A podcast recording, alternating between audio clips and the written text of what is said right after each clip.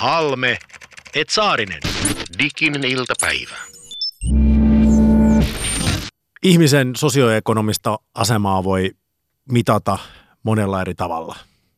Ja kun mä mietin meidän tämän päivästä aihetta, niin mä tajusin yhtäkkiä, että kaksi asiaa määritti nuorena mulle tosi paljon sitä, että minkälaisessa statuksessa itse olen suhteessa ympäristööni. Ja ne kaksi asiaa, niin uskomatonta kuin se on, ne oli antenni ja kaukosäädin. Siis televisioantenni. Joo, televisioantenni ja television kaukosäädin. Ja silloin kun mä olin about ehkä 10-vuotias tai jotain sellaista, mä olen syntynyt vuonna 79, niin mä muistan sen, että kävelin sanottiin lenkiksi siellä Kauttuon kylässä tämmöistä 100 metriä per suora eh, tämmöistä neljönmaallista asuinaluetta. Ja siinä kun sä kävelit sitä, niin sä aina vilkuilit katolle, niin kuin talojen katolle. Koska sieltä pystyy päättelemään, mikä näiden sosioekonominen asema on näiden ihmisten, jotka asuu tuossa talossa. Sä näit sen siitä, että jos siellä katolla oli sellainen erilainen harava kuin muilla, niin he olivat päättäneet siirtyä tulevaisuuteen. Joko he olivat ikään kuin henkisesti edistyksessä pitkällä tai heillä oli valtavasti rahaa tai todennäköisesti molemmat, he oli päättänyt hommata kolmoskanavan.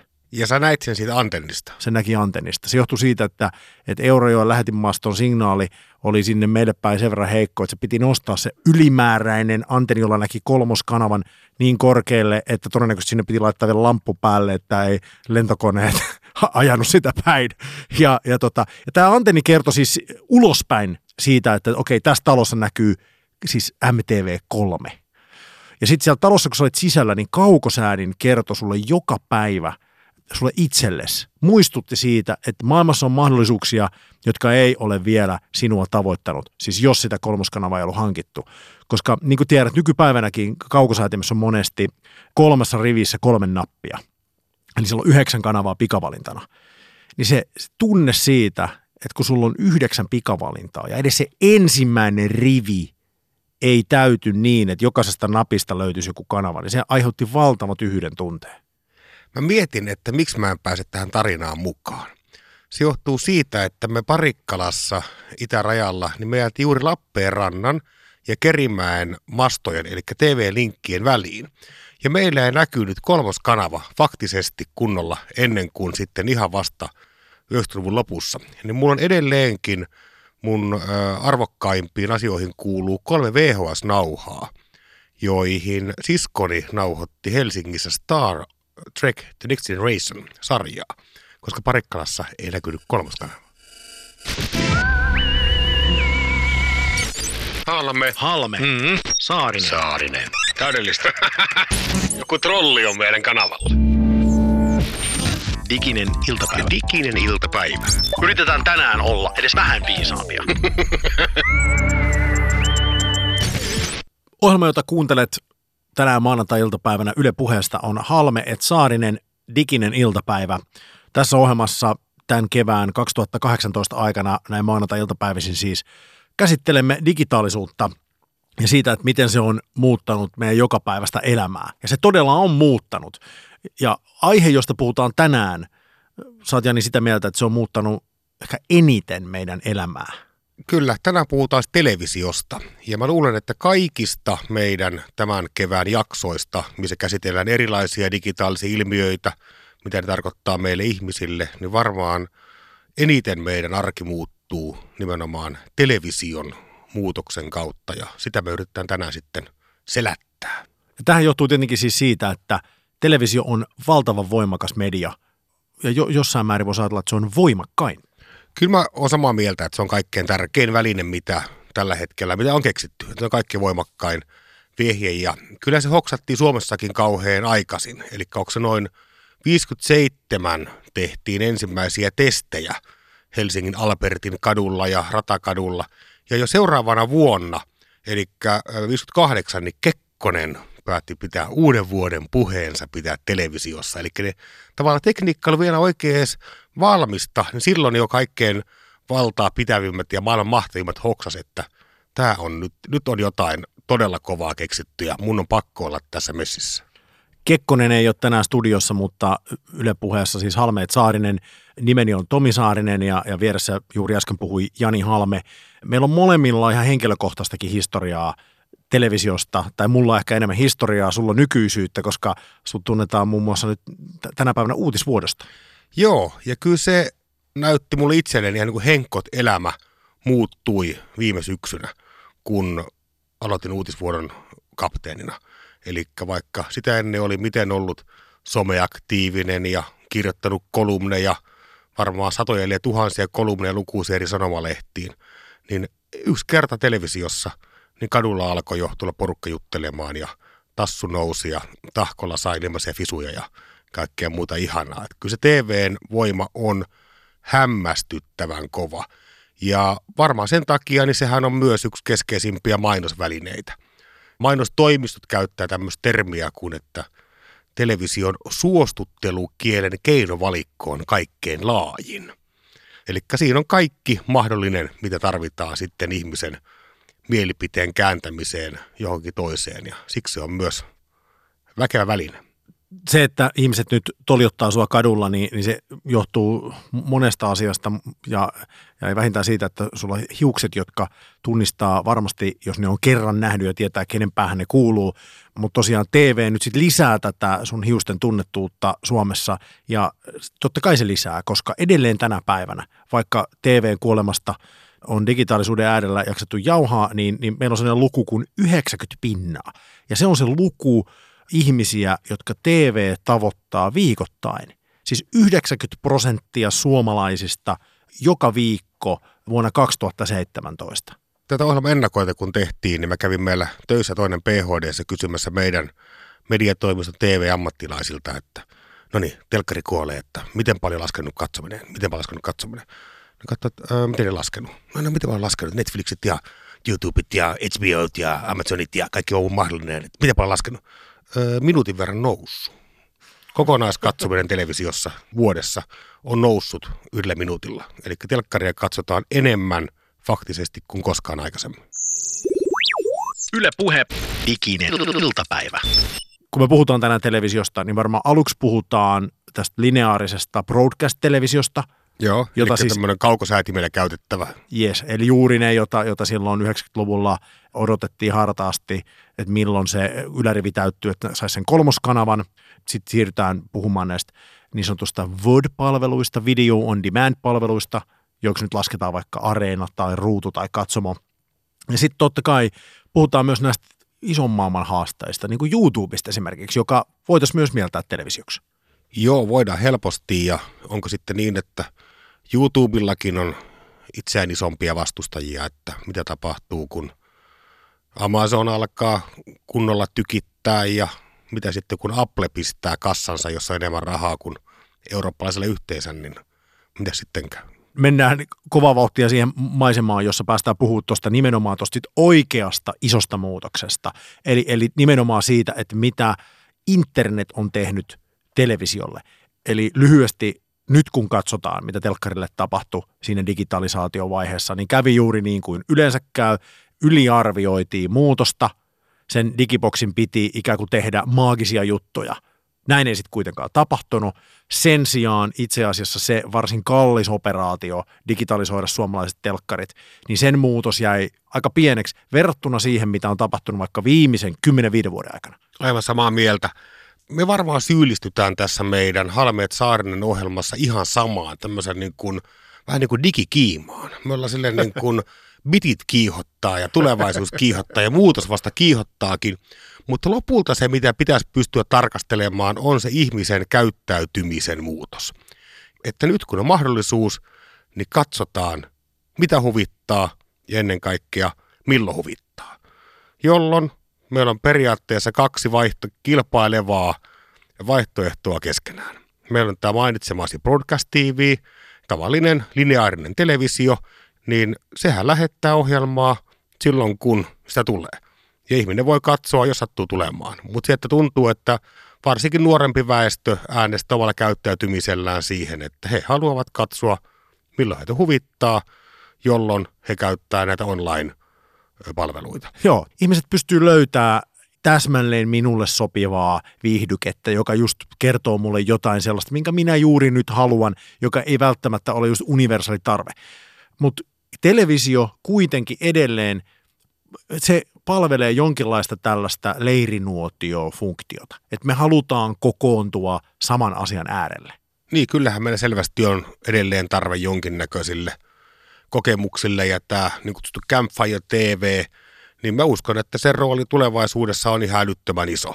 Että voisiko se mennä vaikka sitten niin, että se ikään kuin ääripäistyy, eli niistä isoista ohjelmista tulee yhä isompia, niiden kesto, niin kuin ihan jaksokohtainen kesto kasvaa yhä enemmän, TV-yhtiöt haluaa pumpata näistä putouksista ja suomiloveista ja, ja, ja selviytyjistä tavallaan yhä enemmän irti, ja sitten se toinen ääripää niin tehdään hirvittävän halvalla ja hyvin pienille yleisöille.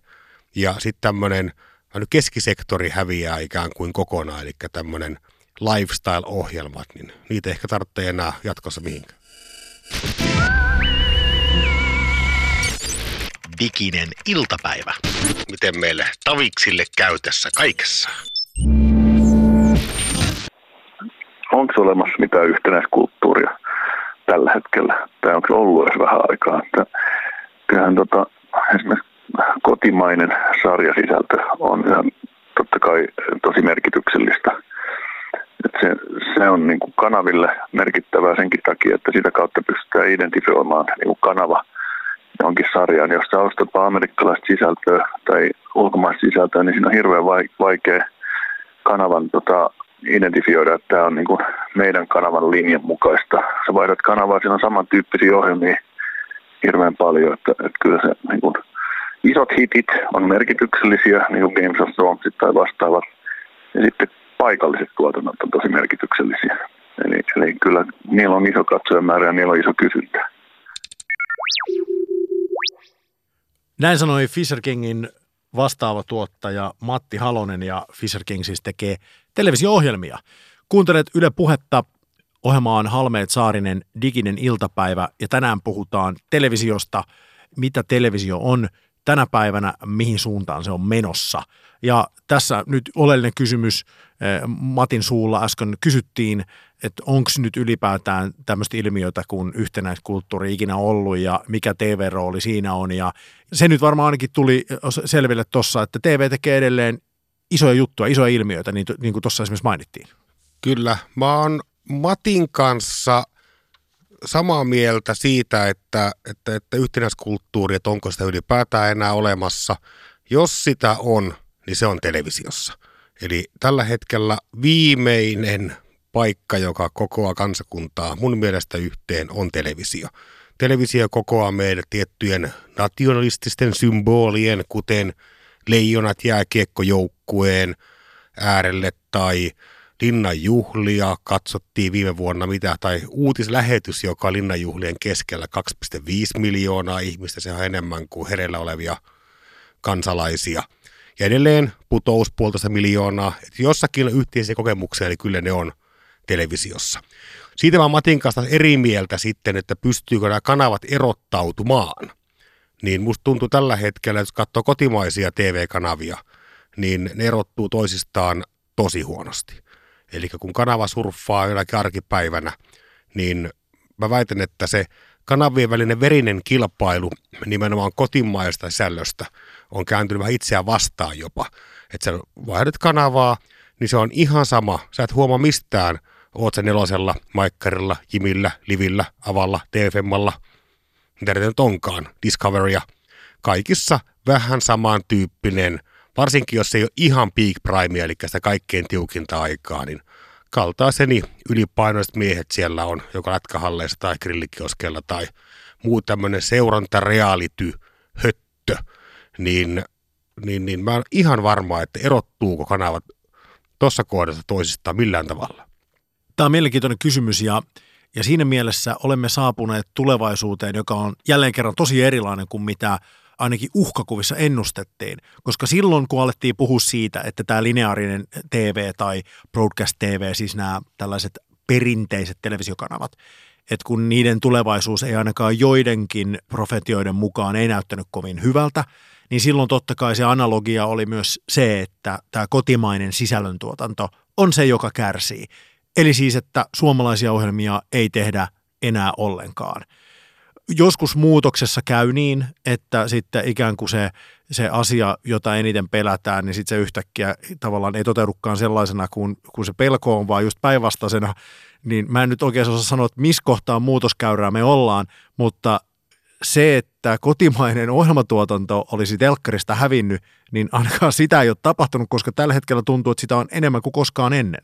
Onko tämä niin kuin viimeinen hetki ennen kuin se hävii kokonaan vai, vai onko tämä ikään kuin uuden tulevaisuuden alku? Mä luulen, että tämä on osin uuden tulevaisuuden alku. Eli jos ihan vaikka sitten loppupuolella, niin vielä kun ehtii paeta sitten, niin voisi vähän ennustaa, että miten tässä oikein käy. Mutta kyllä tällä hetkellähän kotimaisilla TV-ohjelman tekijöillä on hyvin suotuisat ajat. Eli vaikkapa kotimaista draamaa, jossa puhutaan siis kuitenkin, että pannaan miljoona, kaksi miljoonaa euroa, pannaan 15, jopa kymmeneen jaksoon, niin tilataan absoluuttisesti enemmän kuin koskaan aikaisemmin. Meidän seurantarealitut on kaikki kotimaisia. Hirvittävä elinvoimainen genre on myös päivittäissaippua. Eli salatut elämät, uusi päivä – ei ne ole koskaan kritikoiden suosiossa, mutta ne toimii hämmästyttävän hyvin joka ikisessä ikäpolvessa. Meillä on tulee game show, tulee takaisin, haluatko miljonääriksi kautta, tulla varmasti näkemään yhä enemmän. Ja nimenomaan kaikki nämä tehdään suomen kielellä suomalaisille. Ja musta se tavallaan näyttää osin myös sitä television tulevaisuutta jakelutiestä riippumatta, että halutaan myös tiettyä joko suoralähetystä tai suoran lähetyksen kaltaista, kun siinähän ikään kuin se television, mietti lineaarisen television kernallisia tehokeinoja, niin kyllähän se on siinä suoruudessa. Nyt kun minä avaan tämän ruudun, tämä tapahtuu nyt ja tällä sekunnilla. Ikinen iltapäivä. Sitten on puhuttu paljon second screeneistä. Se, että ihmisille annettiin – puhelin käteen, jolla he pystyvät olemaan sosiaalisen median kanavissa ja sitten kommentoimaan tällaisia ohjelmia, jotka eivät olleet suoria lähetyksiä, eivät olleet livejä, mutta itse asiassa kun siihen päälle rakentuki tällainen maailma siellä mm. sosiaalisen median kanavissa, jossa vaikka nyt jollain sit ohjelman hashtagillä – yleisökeskustelu keskenään, niin siihen tuli vähän niin kuin samanlainen elementti mukaan, joka on suorissa lähetyksissä, eli että juuri nyt tapahtuu jotain, on joku ilmiö, jossa mun pitää olla mukana. Ja siinä mm. mielessä jälleen Joo. kerran toisin kuin, kuin jotkut povasi, kun ajateltiin, että kun kaikilla on se puhelin kädessä, jolla ihmiset sitten kuluttaa täysin uniikkia sisältöä, jota kukaan muu ei sellaisena kuluta missään maailmassa, kävikin niin, että kun niille annettiin tämä second screen, eli, eli toinen ruutu siihen käteen, ja toinen oli olohuoneen nurkassa, niin sillä toisella pienemmällä ruudulla käytiinkin sitten keskustelua muiden ihmisten kanssa, jotka katsoivat sitä samaa kamaa sieltä ensimmäisestä screenistä. Mä oon kuullut muusikkoystäviltäni, että he ihailee tällä hetkellä tosi paljon television joko suoria tai puolisuoria musiikkiohjelmia. Eli Suomilovet ja Tähdet tähdet ja jossakin määrin yksittäiset pistegaalat – että niiden musiikkiin, ihan siihen tekemisen tasoon, jopa siihen sovittamiseen ja bändien kokoon ja ammattitaitoon panostetaan enemmän kuin aikaisemmin. Arvaa, mistä se johtuu? No. Siis bändin keikalle meno tai minkä tahansa esityksen katsominen, on se sitten vaikka teatteri tai, tai vaikka formulakisat, niin se, että sä oot siellä yleisössä, sehän on uniikki kokemus. Mm. Mutta se, että jos sä katsot sitä kotisohvalta, niin se on niin kuin kuva siitä jonkun unikista hetkestä jossain. Eli siis jos se on sitten tehtykin eri tavalla, se tarina kerrottu paremmin, toteutettu eri, niin kuin Suomilove esimerkki mm, hyvin mm. kertoo, niin, niin silloin se televisio-ohjelma sellaisenaanhan on sitten se uniikki kokemus, jonka ympärillä voidaan käydä vaikka tätä second screen keskustelua. Ja sen takia just vain elämät ja, ja monet muut tällaiset oivallukset, niin, niin niissä on nimenomaan lähetty hakemaan enemmän mun mielestä sen television luonteen omaista tarinankerrontaa sen musiikin ympärille.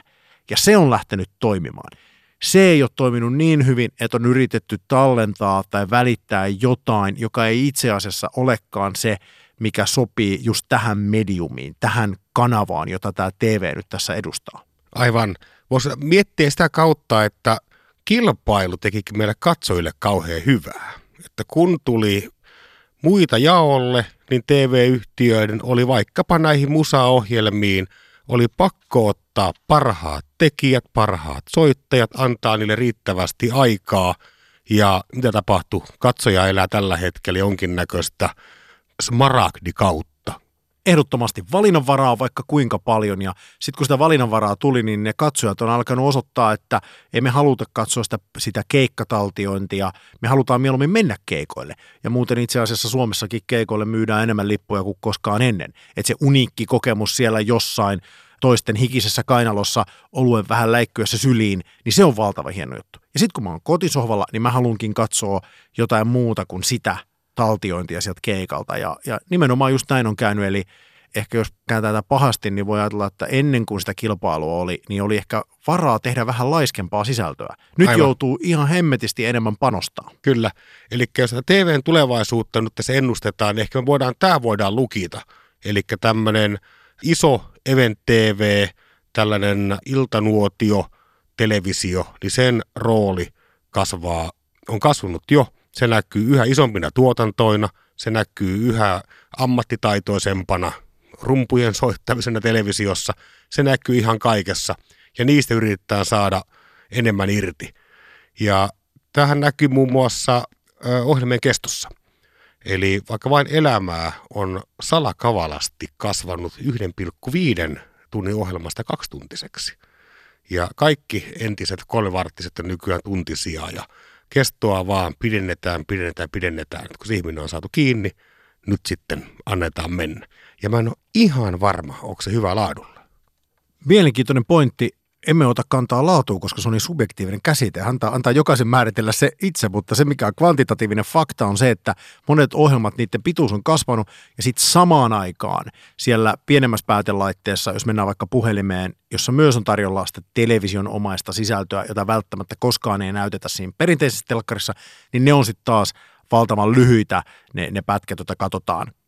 Mutta se, mistä me ollaan vielä vaiettu, me ollaan puhuttu siitä, että televisio on edelleen iso media, 90 pinnaa suomalaisista katsoo joka viikko, mutta kyllä sieltä pystyy tuommoisen jyrkän trendin, noin 45 asteen kulman tonne kaakkoon päin hakemaan ja se on nimenomaan noissa nuorissa yleisöissä.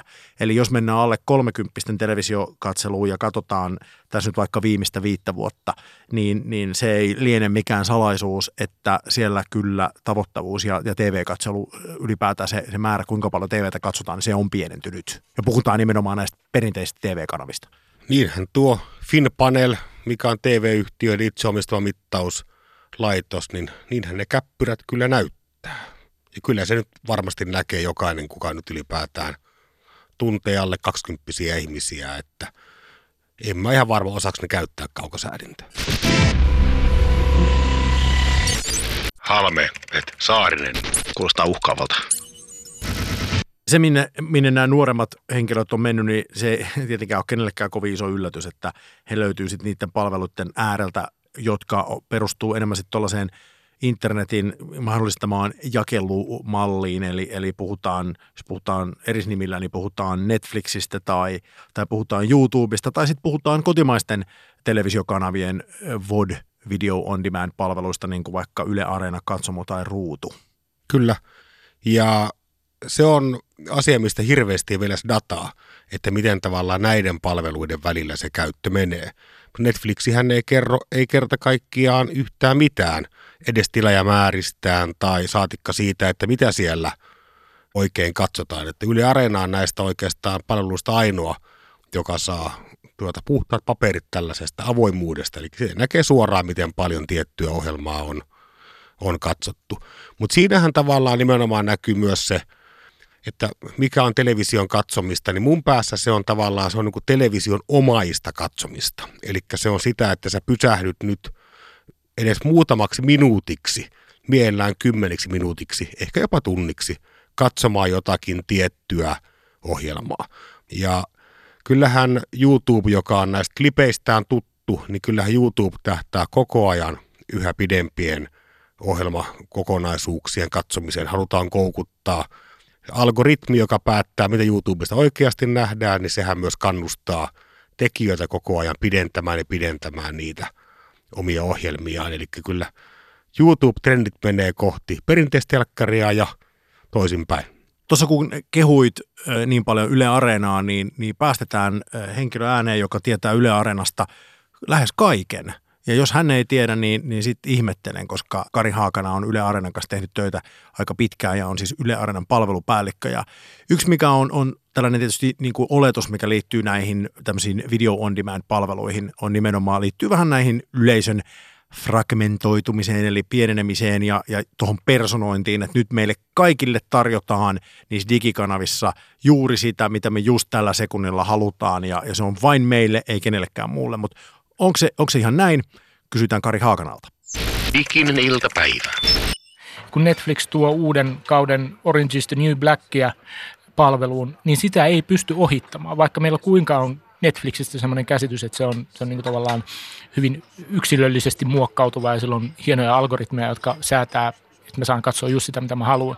Mutta sä et pysty ohittamaan Orange is the New Blackin uutta kautta, koska se on niinku se startteruudun valtaava hero tuote, joka, joka siellä on. Ja kyllä tätä kaikki toimijat tekee niin kuin, niin kuin jollakin tavalla. Mutta samaan aikaan tietysti pyritään siihen personoituun käyttökokemukseen siihen, että mulle tarjotaan juuri sitä, mitä mä haluan. Senä, se on siis ihan selkeästi se iso trendi, joka siellä on. Personoitu käyttö, siitä puhui Kari Haakana, hän on siis Yle Areenan palvelupäällikkö, ja personoitua tarjontaa sitä on, mutta sitten samaan aikaan sitä ei ole. Eli, eli esimerkiksi näissä isoissa digitaalisissa palvelussa, niin kuin vaikka Netflix, niin, niin siellä on toki se mahdollisuus – löytää jotain tosi uniikkia, mutta itse asiassa se, mitä se palvelu tarjoaa, niin monesti on hyvin samanlaista ja niin mulle ja sulle meille molemmille, vaikka me kuinka kuvitellaan olevamme täysin uniikkeja. Joo, kyllähän se Netflixillä on myös upea, upea maine. Heidän brändi on tosi kiehtova ja siellä on, on, on upeita sarjoja, mutta kyllähän se Netflix on, kun vähän raapasee pintaan, niin onhan se vähän semmoinen tota, maakunta-Anttilan DVD-alehylly ne leffathan on ihan kauheita shaibaa ja, ja, ja semmoista vanhaa roipetta, että jos rapsuttaa yhtään se heidän kymmenen oman originaalsarjan alle, niin eihän siellä oikeasti yhtään mitään. Eli siinä mielessä Netflix ei ole kovinkaan kauas tullut perinteisestä televisiosta. Ehkä se ainoa ero on siinä, että minä olen viime kerrassa se, joka painaa playtä, että sitä ei paina joku tyyppi jossain lähetyskeskuksessa, mutta mu- muuten ikään kuin – Yritätkö sanoa, että tämä on vain illuusio siitä, että minä sain itse valita? No mä vähän luulen, että tämä on vähän illuusio, koska kun juttelee tubettajien kanssa, niin hehän puhuu nimenomaan into, into piukeana puhuvat siitä, että miten YouTube on mahtava kanava, kun siellä ei ole portinvartioita. Tällä viitataan tämmöisiin niin kuin inhottaviin, korruptoituneisiin ja champagnean pöhöttämiin ohjelmapäälliköihin, mitkä istuu valtavan vallan päällä norsunluu torneissaan ja päättää, mitä kansa oikein katsoo. Ja YouTube haluaa esittää itsensä ja tubettajat, eli YouTuben keskeisimmät aineistontuottajat siinä mukana, YouTuben tämmöisenä niin kuin vallankumouksen airueena, joka vapauttaa meidät tällaista niin kuin inhottavien Jorgeen ja Hartikkaisten ja muiden tuota ikeestä. Tähän ei pidä millään muotoa paikkaansa. YouTubessa muun muassa on äärimmäisen tarkat portinvartijat, eli siellä on ne algoritmit, jotka päättää ylipäätään, mitä siellä YouTubessa saa olla, mitä ei saa olla, ja ennen kaikkea sen, mitä sulle näytetään. Eli se, että YouTuben käyttö lähtee liikkeelle yhden videon katsomisesta, ja tätä tutkimusdataa ei tietenkään Google anna, mutta mä heitän tämmöisen niin kuin loputtomat hihasta, niin 80 prosenttia kaikesta jatkokatsomisesta – perustuu niihin YouTuben omiin suosituksiin. Eli se videon päätteeksi tulee joko siihen ruutuun tai sen oikeaan reunaan tulee ikään kuin, mitä sit pitäisi katsoa. Niin mikä muu se on kuin ohjelmapäällikkö, vaikka sille ei olekaan nimeä eikä numeroa. Se on pelottava ohjelmapäällikkö, sillä ei ole puhelinnumeroa eikä, eikä sähköpostia, sillä ei voi reklamoida mitään. Joo, ja hirmu huhumyllyhän on tuossa tubettamiskentässä, että minkälainen aineisto menee läpi ja mikä saa enemmän katsojia, mikä on oikea mitta, mistä pitäisi puhua. Se on niin kuin jatkuva mylly, että mitä se ohjelmapäällikkö, Antero algoritmi, niin mitä se oikein tänään haluaa. Ja nehän muuttaa tosi nopeasti, muuttaa niitä toivetilojaan. Ja mä en tavallaan voi pitää YouTuben katsomista samalla tavalla ikään kuin niin vapaana ja riippumattomana, kun se ehkä halutaan antaa. Että väitän, että kun nykynuoriso 10-20 vuoden kuluttua tekee tätä ohjelmaa, niin muistelee YouTuben alkuaikoja, että mehän katsottiin, että muistat sen ajan, kun oli vain yksi tämmöinen isompi videopalvelu. Joo, YouTube oli, se oli ainoa. Voitko uskoa, ei ollut mitään muuta kuin yksi videopalvelu. Se oli se Casey Nesta, joo, kaikki katto Casey Nestaa. Se on tämän hetken Timoteo ja Mikkonen. Eli jos 70-luvulla katsottiin Timoteo ja Mikkosta, kaksi miljoonaa suomalaista ihaili tuolta nuorta Vitaalia, tota, huippurohkea journalistia, koska ei muuta ollut tarjolla. Niin ei se ero lopulta tämän hetken YouTubeen ole niin iso, koska he päättää, mitä sä katsot, vaikkei se tunnukaan siltä, että sun puolesta päätään yhtään mitään. Diginen iltapäivä. On tää Amerikka. Halmet Saarinen Diginen iltapäivä ohjelmassa tämän kevään aikana Yle puheella puhutaan digitaalisuudesta, digitaalisesta mediasta, erilaisista digitaalisista palveluista ja summataan, mitä tämä muutos, joka tapahtuu digitaalisissa rööreissä, mitä se tarkoittaa meille kuluttajille. Ja me ollaan tänään puhuttu televisiosta ja me ollaan puhuttu nimenomaan kuluttajista, mitä televisio ylipäätään on ja mitä se on meille kuluttajille tänä päivänä. Ja jos sitä nyt noin niin kuin summaa, niin, niin telkkari on edelleen iso media, 90 pinnaa joka viikko suomalaisesta se tavoittaa, mutta sitten jos katsotaan sieltä niitä alle kolmekymppisiä, niin siellä – televisiokanavat tietää, että, että niskaan puhalletaan ja, ja nuorten tämmöisen perus broadcast-televisiokanavan katselu, se pienenee koko ajan ja tulee valtavasti uusia digitaalisia palveluita, jotka sitten syö tätä aikaa, joka perinteisesti käytettiin näihin broadcast-telkkarikanaviin. Ja tässä tekijöistä puhuttiin sen verran, että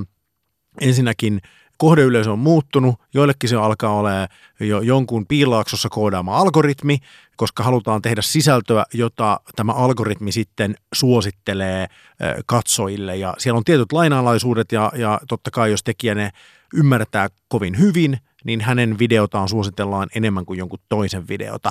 Ja algoritmi on siinä mielessä kyllä oleellinen keskusteluaihe myös televisioympäristössä, että paitsi että sen algoritmin perusteella tai se algoritmi suosittelee materiaalia yleisölle, niin kyllä täytyy sanoa, että kyllä mä olin hätkähtynyt siitä, että algoritmi on siis myös sisällön tuottaja, koska YouTubessa pyörii videoita, jotka on algoritmin tekemiä. Niin, robottien tekemiä tietyn ja osahan niistä on nimenomaan tämmöisiä kauhupätkiä, eli se, että robotti haistelee sen, että tietyillä hakusanoilla ja jopa tietyillä visuaalisilla muodoilla, mitä vaikkapa lapset oikein dikkaa, se robotti rakentaa Google-kuva hausta pöllitystä matskusta ja jostakin katalogimusiikista tämmöistä uutta aineistoa, jossakin on jopa kuulemma aika väkivaltaisia käänteitä ja sitten tavallaan se robotti ei myöskään ymmärrä, että tässähän onkin nyt tämmöinen niin lapsille suunnattua kauhua kyseessä ja sitten traumatisoidutaan. Eli käytännössä se, mitä tapahtuu, on se, että toinen ohjelmapätkä haistelee, haistelee toisen ohjelmapätkän pyllyä, eli, eli, eli siellä tämä ohjelmapätkä, joka sitten koostaa videoita, niin haistelee sitä algoritmia, ja sitten kun se huomaa, että hei tällaisista jutuistahan tuolla tämän, tämän ja tämän ikäiset vaikka tykkää, niin sitten se alkaakin ynnää niitä videoita yhteen, ja tässä tapauksessa 1 plus 1 ei todellakaan ollut kaksi, vaan, vaan se oli ainakin monien vanhempien mielestä 0,5, koska siellä todella lapsille suositeltiin sitten näitä keinoälyn tekemiä videoita, jotka oli, olikin sitten aika psykedeellisiä. Just näin. Ja tällaista ei koskaan olisi varmaan tapahtunut, jos se ohjelmapäällikkö olisi ollut joku muu kuin ohjelmapätkä. Ja nythän YouTubehan pyrkii lisäämään tätä ikään kuin ihmisen roolia tässä kaikessa, eli Jenkeissä on aloittanutkin jo tämä YouTube Red, joka pyrkii olemaan vähän tämmöinen YouTuben Netflix, eli pidempien, kestoltaan pidempien, laadultaan korkealuokkaisempien ohjelmien kehto, johon myydään myös sitten kuukausi lippuja tähän palveluun. Ja Nordströmithan myyvät sinne tämän oman kiipeilyohjelmansa nimenomaan jenkkiläiselle. Eli tähän kertoo sitä muutosta myös kauhean paljon, eli Googlesta on tulossa kanava. Aivan tavallinen ikään kuin TV-kanava, joka tilaa suoraan tekijöiltä, tästä tapauksessa Rabbit Filmsiltä, tilaa suoraan ohjelmaa esittää sen yksin oikeudella vain heillä. Vaikka yleensä onkin niin, että kun maailmassa tapahtuu joku muutos, niin sanotaan, että tämä ei koske Suomea, Mutta tässä tapauksessa positiivisessa mielessä tämä muutos televisiomaisessa sisällössä ja, ja sen ylipäätään sen käytön määrän kasvussa on koskettanut suomalaisia positiivisessa mielessä. Eli, eli todella Dudsonit ovat tehneet diilin, jossa heidän aika kallis tuotanto käsittääkseni miljoonien investointi saa näkyvyyttä siis YouTubessa, joka nyt me lasketaan nyt tästä tämän ohjelman puitteissa televisioksi vuonna 2018, koska se on televisiomaista sisältöä. Saarinen. Halme. Saarinen. Halme. Saarinen. Halme. Thank you. Jatketaan lisää keskustelua siitä, että mitä tämä uusi maailma televisiossa, jossa siis julkaisukanavia internetin myötä on, on näitä perinteisiä broadcast-kanavien ohella tullut valtava määrä. Mitä se tarkoittaa tekijälle, koska totta kai nopea analogia olisi se, että nythän on mahtavaa. Sisältö käy kaupaksi, kaikki haluaa jonkinlaista videokuvaa omaan palvelunsa. Eli siis mitä tämä tarkoittaa tekijälle? Onko nyt maailma auki ja, ja kaikki vaan, vaan helppoa ja rahaa tulee sisään? Kuluttajan mielestä ei ole niin kuin, mitään eroa siltä, että onko se kotimainen vai ulkomainen siinä suhteessa, että se laatu pitää olla korkeatasosta. Meitä meitä verrataan kotimaisiin tuottajia yhtä lailla siis niin kuin niihin isoihin hitteihin, isoihin, ison budjetin teoksiin – myös, että se tyydyttää kuluttajaa ulkomailla, että se ei ole pelkästään kotimailla. Eli se pitää olla kansainvälisellä tasolla. Se on ainoa keino saada ensinnäkin niihin ulkomaista rahoitusta mukaan. Eli käsikirjoitukset on laadukkaita, tuotannon jälkeen laadukasta. Ikinen iltapäivä. Näin siis äh, puhui Matti Halonen ja, ja kertoi siis siitä faktasta, että itse asiassa tänä päivänä, kun Suomessa tehdään tuotantoja – niin ei ole varaa enää siihen, että saisi jotain Suomi-lisäpisteitä. Tämähän on mielenkiintoinen tämä, mä näen sen, että se on tullut Netflixin kautta ympäri maailmaa, osin jopa jenkkeihinkin, ja se iso muutos on se, että tällä hetkellä porukka on yhä enemmän vastaanottavaisia muunkin kuin oman tai englanninkielisen sisällön katsomiseen. Ja tämä on ihan uutta. Eli ennen Nordic Noiria, ennen Netflixiä, joka alkoi levittää laajemmin näitä – erikielisiä sarjoja, niin okei, okay, ehkä pari hassua saksalaista TV-poliisia katsot iltapäivällä, mutta muuten tsekinkielinen, tanskankielinen, niin se oli lähinnä ikään kuin tuttu, kun R.A. Rakkaat ja festivaali Freakit katsoi jotakin niin kuin tota, lesboelokuva Iranista. Ei kukaan ikään kuin katsonut tällaista ö, muunkielistä kamaa. Nyt katsoo. Ja tämä avaa ikään kuin suomalaiselle sarjalle ihan uusia mahdollisuuksia, koska jossakin määrin näyttää siltä, että semmoinen englannin kielen ylivoima on vähän laskussa. Ja tämähän ehkä näkyy musiikissakin. Et mä en tiedä, mikä tämä norjalainen Martinet Martinius vai mikä se onkaan, niin vasta keväällä hillitön teinihysteria, suomalais Kainuun mukulat osaa norjaksi alkuperäiskielellä biisejä, niin on sinne joku muutos käymässä puhut Markus ja Marttiinuksesta, e, Sanoin just niin. ta- tarkennetaan, ja, ja tota, he, he ovat jo tehneet omalla kielellään toki musaa, mutta myös, myös englanniksi, mutta mut se on totta, mitä sanoit, että maailmalla esimerkiksi tällä hetkellä, jos musiikista puhutaan, niin siellä näkyy lattarihittejä, varsin isoja ympäri maailmaa, jolloin, jolloin siis esityskieli on jo joku muu kuin englanti. Ja, ja tämä siis voisi olla nyt tämmöinen tulevaisuuden mahdollisuuden ikkuna myös kotimaiselle sisällöntuotannolle, mitä TVCen tulee. Eli, eli paitsi, että sit sinne joudutaan laittaa paukkuja, että se näyttää hyvältä, mutta sitten saamapuolella voi olla, että se jakeluketju on on, sitten niin kuin laajempi ja niitä paikkoja, joissa se oman tuotannon saa esille, on enemmän ja niiden yleisöt on valtavia. Mutta jos puhutaan nyt tekijöistä vielä vähän ja, ja siitä, että miten toi bisnes ja, ja toi rahankulku on muuttunut televisiotuotannoissa, niin, niin sä otit mun käsittääkseni puhelun Hollywoodiin ja kerroit, että siellä olisi vähän ongelmia. Joo, mä juttelin kaverin kanssa, joka pyöri Hollywoodissa näissä TV-leffapiireissä ja kun mulla on semmoinen kuva ollut koko ajan nyt näiden nimenomaan HBOn ja Netflixin kautta, että TV-sarjat. Nyt on eletään TV-sarjojen – mahtikautta. Toinen toistaa laadukkaampaa, upeaa indietä ja vähemmän indietä, niin hän sanoi, että Hollywoodilla tällä hetkellä menee vähän huonosti. Eli siellä olisi tämmöinen ikään kuin jopa vähän niin kuin aallon pohja, jopa kriisi-ilmapiiri.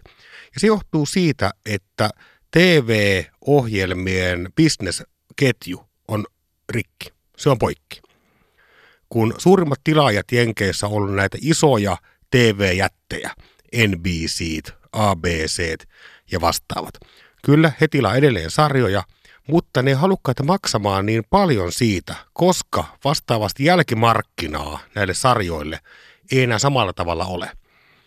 Vähän aikaa sitten vielä porukka osti DVD-bokseja. Ostettiin kokonaisia draamasarjoja, maksettiin 100 euroa per boksi, 6 euroa per boksi, näitä koko sarja.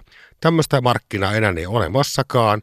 Ja sitten nämä ikään kuin alueelliset TV-yhtiöt, paikalliset MTV3, paikalliset neloset, niin he eivät enää osta niitä sarjaa samaan hintaan, koska ne eivät toimi prime timeissa samalla tavalla kuin aikaisemmin toimi.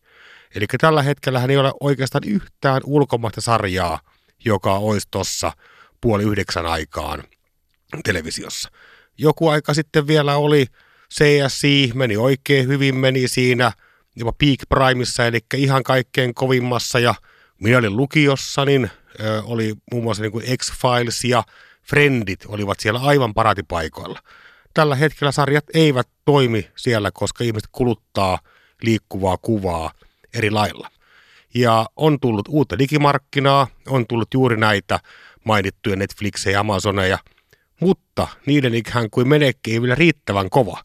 Eli se digikauppa ei korvaakaan sitä perinteistä kauppaa, niin ei sitä kuulosta ihan teidän musiikkibisneksen ongelmilta. Tämä kuulostaa hyvin, hyvin pitkälti samanlaiselta ja musta tuntuu, että aika samantyyppisiä asioita tapahtuu toimialoilla, kun digitaalisuus tulee ja alkaa sitä ansaintaketjua muuttaa. Ja tässä sä hienosti kuvasit sitä, että nyt vaikka Netflixkin on siitä no se ihan alkuperäinen heidän, heidän duuninsa ei ylipäätään ollut antaa digikanaviin elokuvia tarjolla, eikö ne ollut joku vuokrafirma? Videovuokraama, joo. Joo, mutta sen jälkeen kun he päätyivät tänne digitaalisille alustoille, niin, niin siellähän uskottiin nimenomaan elokuviin. Sitten jossain vaiheessa joku hiffas, että okei, ehkä tämä TV-sarja-asia onkin se, joka vetää meillä paremmin ja, ja nythän se todella on näin. Mutta sitten samaan aikaan on käynyt just, just kuten kuvasit, niin, niin tämä perus Hollywood-tuotanto, jossa maksettiin miljoona per näyttelijä per jakso, niin, se, niin sen tyyppinen ansainta per näyttelijä ei enää mahdollistu arvoketjun kautta, koska se on mennyt, mennyt rikki sillä tavalla, että homma ei enää pelitä.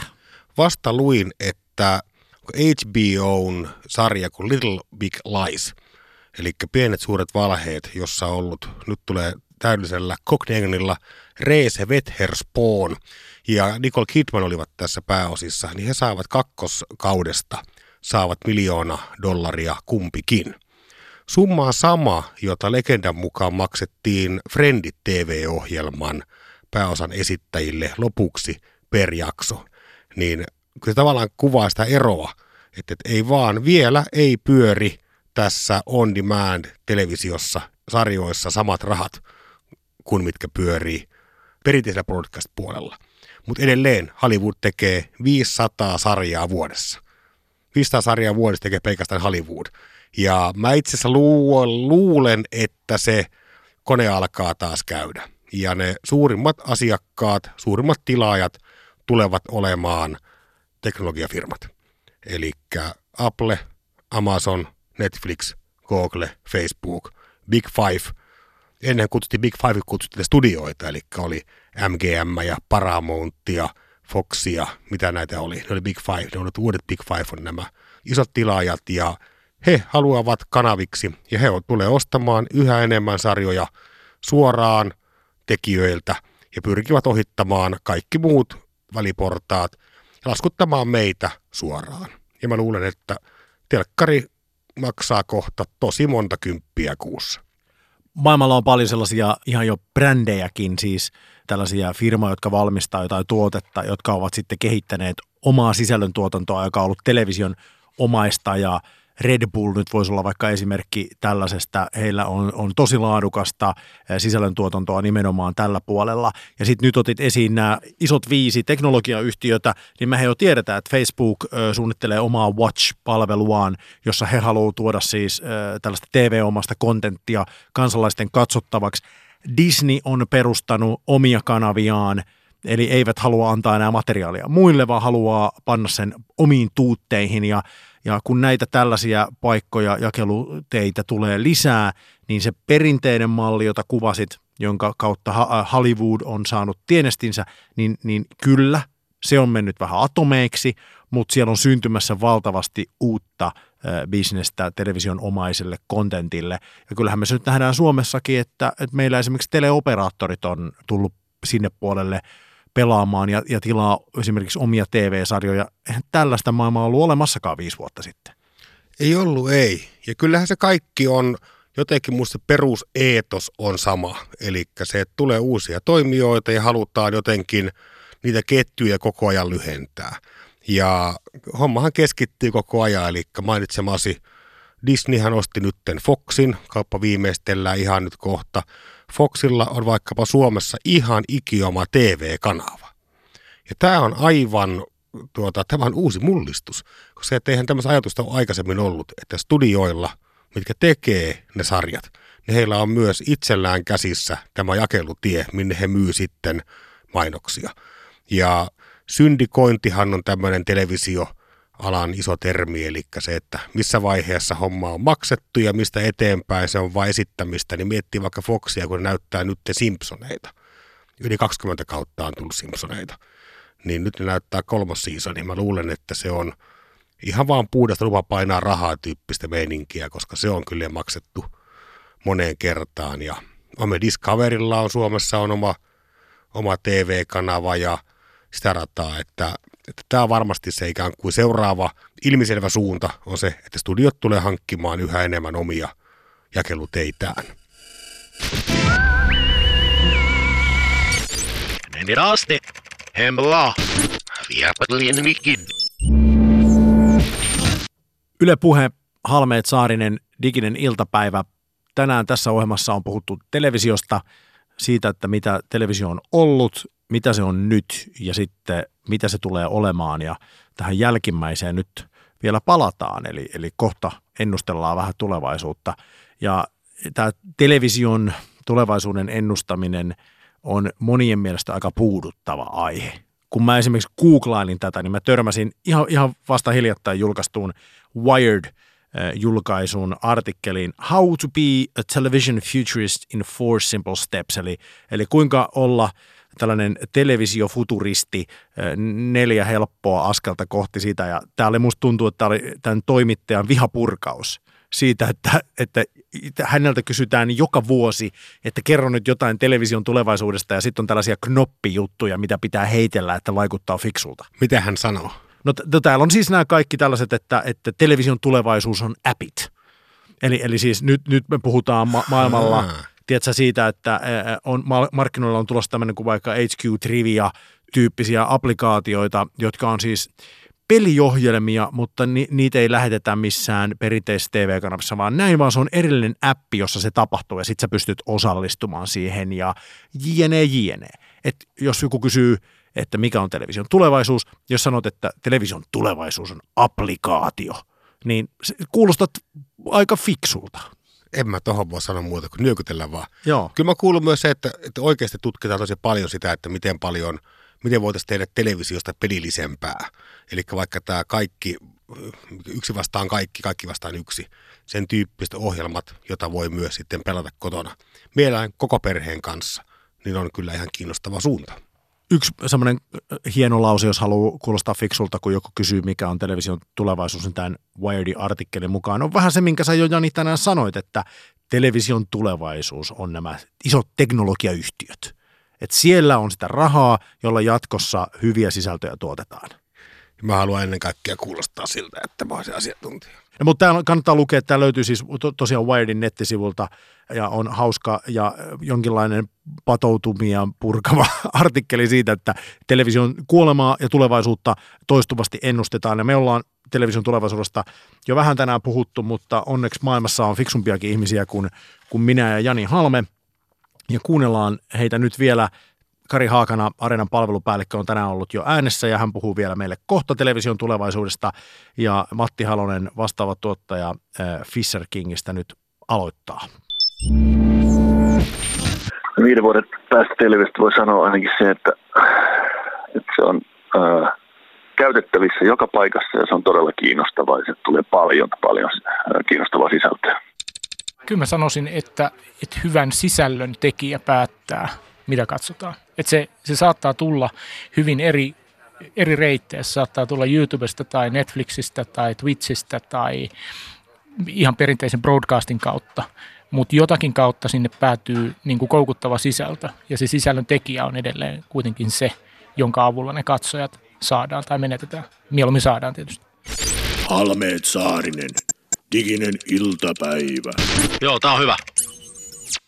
Viimeisenä äänessä oli Kari Haakana, joka siis on Yle Areenan palvelupäällikkö ja hyviä uutisia kaikille sisällöntekijöille. Sinun tulevaisuutesi on pelastettu. Jos et ole sitonut itseäsi mihinkään kanavaan, niin, niin onneksi olkoon, koska sisältöjä tarvitaan jatkossa ja jakelukanavia on yhä enemmän, joten voit hengittää rauhassa tulevana yönä ja ja vaikka vähän hieroa sitä lompakkoa, kyllä sinne on lisää rahaa tulossa. Ja Matti Halonen, Fisher Kingin vastaava tuottaja, oli myös sitä mieltä, että, että viiden vuoden päästä näyttää telkkari oikein hyvältä, joka paikassa katsotaan ja, ja kontenttia tarvitaan ja, ja televisio ei mihinkään häviä ja varmaan meillä joku töttörösen nurkassakin vielä viiden vuoden päästä on. Ja niin meinaako olla, kun sä oot uutisvuodon kapteeni, niin meinaatko olla uutisvuodossa kapteenina vielä viiden vuoden päästä? Aivan varmasti. Eli sä uskot, että, että uutisvuoto ei kuole koskaan. Siltähän se kyllä kieltämättä vähän näyttää. Tämä I Got News for You, joka on tämä alkuperäinen brittiläinen Hat Trick Oyn formaatti, niin sen lempinimihän on ikuinen formaatti. Eli varmaan päättyy ensi syksynä. Mutta yksi asia, mikä tuskin kovin nopeasti kuolee, on se, että ihmisillä on jano kuulla ajankohtaisista asioista. Niiden ympärillä varmasti tehdään sisältöä jatkossa. Viihdettä ihmiset tarvii, viihdettä varmasti tehdään jatkossa. Ja sitten tuommoinen uutisvuototyyppinen konsepti, jossa sitten viihteenomaisesti käydään läpi ajankohtaisia ja uutisomaisia asioita, niin varmaan sekin on vielä olemassa viiden vuoden päästä. Kyllä mä uskon, että panel show lajityyppi, johon uutisvuotokin tippuu, niin varmasti kestää tai kestääkin aikaa älyttömän hyvin, koska siinä on paljon myös nimenomaan tälle perinteiselle televisiolle hyviä ominaisuuksia, että se on ajankohtainen ja jopa suora tai ainakin suoran kaltainen ja siellähän ne tehot on sitten. Mutta en mä näe, että mitään estettä, miksei tavallaan suora voisi olla, tai onkin jo paljon muutakin. Eli se, että onko se yhteinen kokemus sitten tulevaisuudessa, onko se linnanjuhlat vai voiko se olla vaikka Karin äsken viittaaman Twitch TV, joka on tämmöinen siis pelkästään pelaamiseen liittyviä videoita lähettävä palvelu. Niin kyllähän nuoremmille porukalle vaikka Minecraftin katsominen on hyvin kollektiivinen kokemus ja sehän on mahtavaa. Diginen iltapäivä. Halmeet Saarinen diginen iltapäivä, se on tämä ohjelma Yle puheessa ja joka maanantai-iltapäivä tänä keväänä vuonna 2018 puhumme digitaalisesta maailmasta, mikä on meidän paikkamme siinä ja, ja miten se meihin vaikuttaa. Yritämme päästä jollain tavalla bittejä syvemmälle ja musta tuntuu, että tänään on päästykin, mutta tämän ohjelman pelottavin osio on vielä jäljellä. Kyllä, meidän ohjelmassamme on aina viimeisenä tämmöinen kiva vai kauhea osuus, jossa olemme keränneet netistä aina ajankohtaisia digitaalisia ilmiöitä ja keksintöjä ja pohditaan tässä, että ovatko nämä pelottavia vai pölvästejä, eli ovatko nämä keksinnöt kivoja vai kauheita. Kivaa vai kauheaa? Aloitellaan tuolta meille kummallekin nykyään täysin vierasta maailmasta, mutta deittimaailmasta. Eli deittaaminen, eli seurustelun pyrkiminen tai toisen tapaileminen, niin sehän on muuttunut hurjan paljon sekin tässä digimurroksen myötä, eli Tinderissähän tosi paljon ihmiset nykyään tapaa toisiaan. Mutta on tullut tämmöisiä vähän niin kuin jalostuneempiakin deittipalveluita, joista ensimmäinen kiva ja kauhea osuuden onkin nimeltään Crowd Pilot. Crowd Pilot. Tämä on siis deittipalvelu, jossa sä voit striimata, eli lähettää suoraan lähetyksenä tälle yleisölle sun deittisi, tämän niin kuin deittihetken, vaikkapa sen illallisen ravintolassa. Ja jos tulee outoja hetkiä tässä deittihetkessä, että sä et oikein tiedä, miten mennä eteenpäin, niin yleisö seuraa sun treffejä ja lähettää sulle sitten keskustelun aiheita, mitä pitäisi tehdä. Tomi Saarinen, onko Crowd Pilot kivaa vai kauheaa? Eli tämä, on se, tämä voisi olla jostain televisiosarjasta, siis semmoinen kohtaus, jossa minä vähän introverttina menen jonkun kauniin ja, ja hemaisevan vastapuolen kanssa, jota kovasti haluan, mutta en, en sitten kuitenkaan pysty millään tavalla, äh, en ole hänen veroisensa, niin sitten mulla on nappi korvassa ja kaverit kertoo, mitä mun pitäisi sanoa. Niin se jäädyt siinä, niin sitten niin. tulee tavallaan tulee siihen näytelle viesti, että puhu säästä, puhu säästä. No musta tämä on kyllä kauheata. Siis ihan hirveä idea. Mä en, mä en ikinä, en ikinä siis käyttäisi tällaista. Siis mä en ymmärrä, miten tuo voisi olla. Siis pitääkö tämä, tehdäänkö tämä siis salassa? Jos mä menen nyt treffeille ja mulla on tämä applikaatio käytössä, niin siis näytänkö mä sille vastapuolelle, että nyt täällä nämä ihmiset sanoo, että puhu kissoista, vai, vai pidänkö mä sillä pöydän alla sitä? Ja... No olisi vähän epäkohteliasta pitää pöydän alla sitä. Mutta mietitään Crowdpilot-sovelluksen, joka oikeasti on myynnissä App Storessa ja Google Playssa, niin heidän siis äh, lupaus on se, että jos treffeillä tulee kiusallinen hetki, niin tämä auttaa. Mutta eikö se ole kiusallinen hetki laittaa se suora videostriimi-applikaatio siihen pöydälle ja alkaa lähettää se treffejä? Sitten mä luulen, että jos sä olet sosiaalisesti niin kyvykäs, että sä siinä treffitilanteessa osaat ottaa tämän applikaation käyttöön niin, että se vastapuoli kokee, että sä oot pelimies tai pelinainen, niin mä oon aika varma, että sä oot jo sosiaalisesti sillä tasolla, että sä et tarvi tollasta applikaatiota. Niin, kun sä et pääse treffeille. Niin. Mä, mä, luulen, että, mä luulen, että ikään kuin siinä, siinä tilanteessa niin, niin toi on jo hyödytön. Kyllä, mutta tämä on mielestäni kauheaa. Ky- kyllä mä sanoisin näin, ainakin henkilökohtaisesti, niin ei, ei, ei, ei, ei, missään tapauksessa. Crowdpilot. Ja, kato sitten, kun mä treffeillä seuraava kerran, mulla on toi varmaan mukana. Applikaatio päällä siinä. Toinen tämän viikon kiva vai kauheaa on, on tällä hetkellä Kickstarter-joukkorahoituksessa oleva Volterman, joka on älylompakko. Eli tässä on ideana se, että sä voit, sun pitää aina pitää öisin muistaa ladata tämä lompakko, mutta se toimii sulla kännykän varavirtana, eli siinä on piuha, minkä panna kännykän perään, jos loppuu sähkö. Mutta sen ehkä niin kuin eittämättä messevin keksintö on se, että sun etäisyyshälytin suhteessa sun kännykkään ja seurantasiru. Eli jos sun lompakko pöllitään, niin sä voit seurata. Se alkaa hälyttää, että nyt se on viiden metrin päässä, mutta sä voit myös karta katsoa, missä se sun lompakkosi oikein menee. Ja Volterman älykän, älylompakossa on myös kamera, joka lähettää suoraa kuvaa rosvosta. Jos se on joku sen pöllit, voit katsoa sitten vähän niin kuin livenä, että missä lompakko oikein menee. 2800 prosenttia enemmän keräsi rahaa kuin tarve, eli 2 miljoonaa dollaria on melkein tullut tänne Voltermanille Kickstarterista rahaa. Älylompakko, joka seuraa varasta, kivaa vai kauheaa? Lompakko, jossa on kamera, GPS-tunnistin ja lisäksi se lataa akkua. What's not to like? Mä tilasin jo. Halme. Halme. Mm-hmm. Saarinen. Saarinen. Täydellistä. Niin onko tässä niinku mitään järkeä? Diginen iltapäivä. Diginen iltapäivä. Yritetään tänään olla edes vähän viisaampia.